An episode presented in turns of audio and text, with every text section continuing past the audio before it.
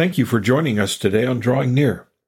This podcast is designed to help in drawing near to God through reading God's Word and then applying its truths to our lives. If I can be of assistance to you, feel free to reach out to me through my email address in the description section of this podcast. No doubt, our last study caused questions.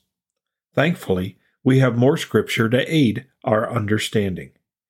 Today on Drawing Near, we see what the writer of Hebrews was building to in his discussion of Jesus and Melchizedek. Let's take our Bibles, turn to Hebrews chapter 7, and study a better hope. And as we prepare for today's study, let's go to the Lord together in prayer. Father in heaven, I thank you for the privilege of being your child, saved by grace through faith in the Lord Jesus Christ. Father, I thank you for the magnificent depth of your word that challenges our thinking and our understanding. Help us to embrace the idea that some of these things are lofty and they are challenging, but they are worth trying to understand. They are worth grasping for. Now, Father, as we seek to grasp for this understanding, I pray as we draw near to you, you'll draw near to us, and your Holy Spirit will work to enlighten and give us wisdom. It's in Jesus' name that we pray. Amen. We are looking today at Hebrews chapter 7, verses 11 and following. And I'm not going to read this passage. Rather, I'm going to begin immediately to work through phrases, read it a little bit at a time, and work through phrases. It will really be helpful if you're listening to this with your Bibles open and following along.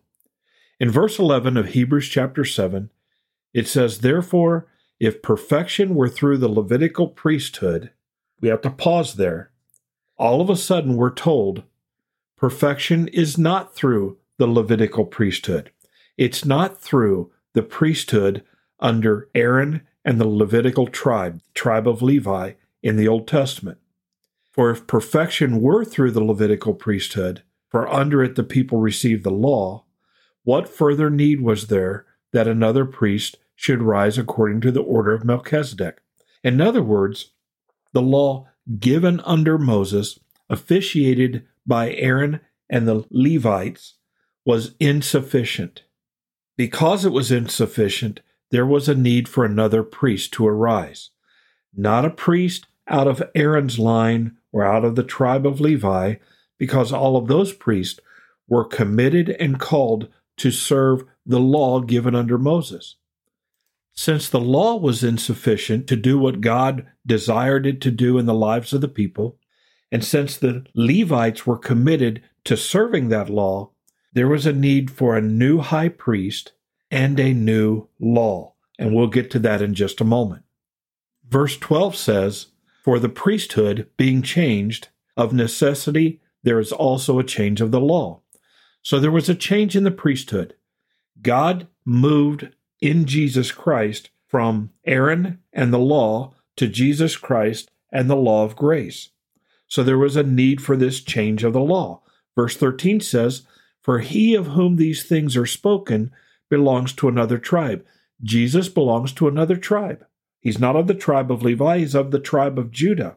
It says, For he of whom these things are spoken belongs to another tribe, from which no man has officiated at the altar. No one from the tribe of Judah had ever officiated at the altar, doing sacrifices and leading people to obey the law. So Jesus comes from a different tribe. If you're very confused about the last several studies, it all boils down to this there's the tribe of Levi and the tribe of Judah. The tribe of Levi was given the responsibility to serve under the law at the altar. That was insufficient to perfect human beings, to make us more godly. There was a need for a new law that would do that, and therefore a new high priest from another tribe. That's what this is dealing with. That's the heart of all of this. When we bring in Melchizedek, Melchizedek was not of the tribe of Levi. He existed before Levi was even born. And Jesus is similar to Melchizedek. That's what this is saying. In verse 14, it says, for it is evident that our Lord arose from Judah, the tribe of Judah, of which tribe Moses spoke nothing concerning priesthood. Moses never instructed those who are of the tribe of Judah to serve as priests. Verse 15 And it is yet far more evident if, in the likeness of Melchizedek, there arises another priest. So it is evident that there is a need for another priest because of the insufficiency of the law. Verse 16 This other priest who has come not according to the law of a fleshly commandment, but according to the power of an endless life. The power of the law was simply to make us aware of our sin. It was not there to give us life. It couldn't.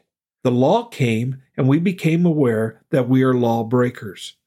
But with the new law, Jesus comes and he has power to give us endless life, for he is not a priest who lives and then dies.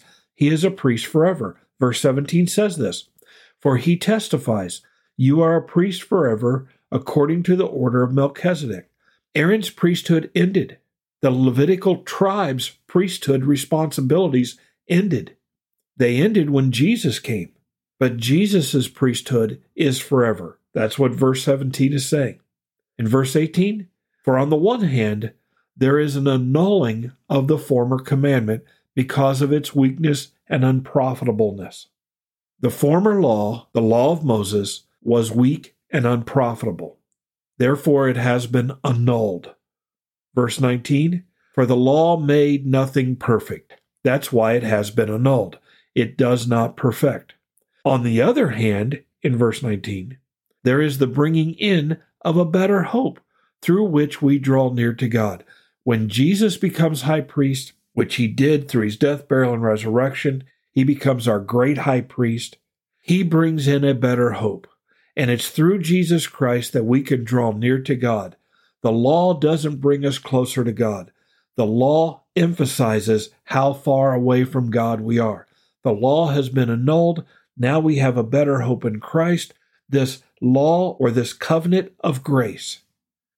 And as we look at the next few phrases, they're a little confusing when you just read them in part. So we need to read them as a whole. But what they're essentially going to tell us is that God has made an oath in Jesus Christ that his priesthood would never end. He did not make that oath to Aaron or Moses or the Levites. Their priesthood was never promised to be perpetual or continuous. Therefore, it's different than the priesthood of Christ. Theirs ended, his will not. And we'll see that. Look at verse 20. And inasmuch as he was not made priest without an oath, in other words, Jesus was made priest with an oath. Verse 21 For the Levites have become priests without an oath, but he, Jesus, with an oath, by him who said, The Lord has sworn and will not relent, you are a priest forever, according to the order of Melchizedek. By so much more, Jesus has become a surety, a guarantee of a better covenant. The writer of Hebrews has been attempting to help us to understand that the priesthood that formerly existed under Moses and Aaron was insufficient, and that priesthood ended. The new priesthood has come in Jesus Christ, who is of a different tribe. He has a better covenant, he serves a better law, and it is forever. Where Aaron and the old covenant ended, the law ended, Jesus' responsibility as high priest over his covenant, the better covenant, will last forever. That is a real blessing. Jesus is our guarantee of this better covenant. That's what it says in verse 22. It lasts forever, it perfects us, it brings us closer to God, enables us to draw near to God. These are wonderful blessings. It's of grace. It's not based on our merit, but on the merit of Jesus Christ. And we need to point this out. Jesus is the high priest who made the ultimate perfect sacrifice himself. He is the high priest and the lamb. And we'll see that later on in Hebrews. Father, thank you for this passage. Thank you for the time that allows us to work through these things slowly and deliberately, trying to earnestly understand your truth. Many people might ask, Father, what's the point of all of this? The point is understanding your magnificent work and grace. It's worth the effort. Is it absolutely necessary? No, not for our salvation. not even for our holiness. But it is necessary for our worship. It is necessary for our gratitude to you, our understanding of all that Jesus Christ did. And Father, we pray that you would help us with that.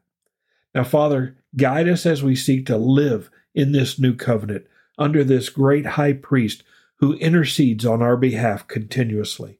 And Father, thank you for your Holy Spirit that indwells us and helps us to embrace the perfection that Jesus died on the cross and resurrected to bring in. It's in Jesus' name that we pray. Amen. Thank you for studying with us today. You can subscribe to this podcast on Apple Podcast, Google Podcast, or Spotify. Drawing Near is a ministry of FBC Tipp City based on the promise that if we'll draw near to God, He will draw near to us.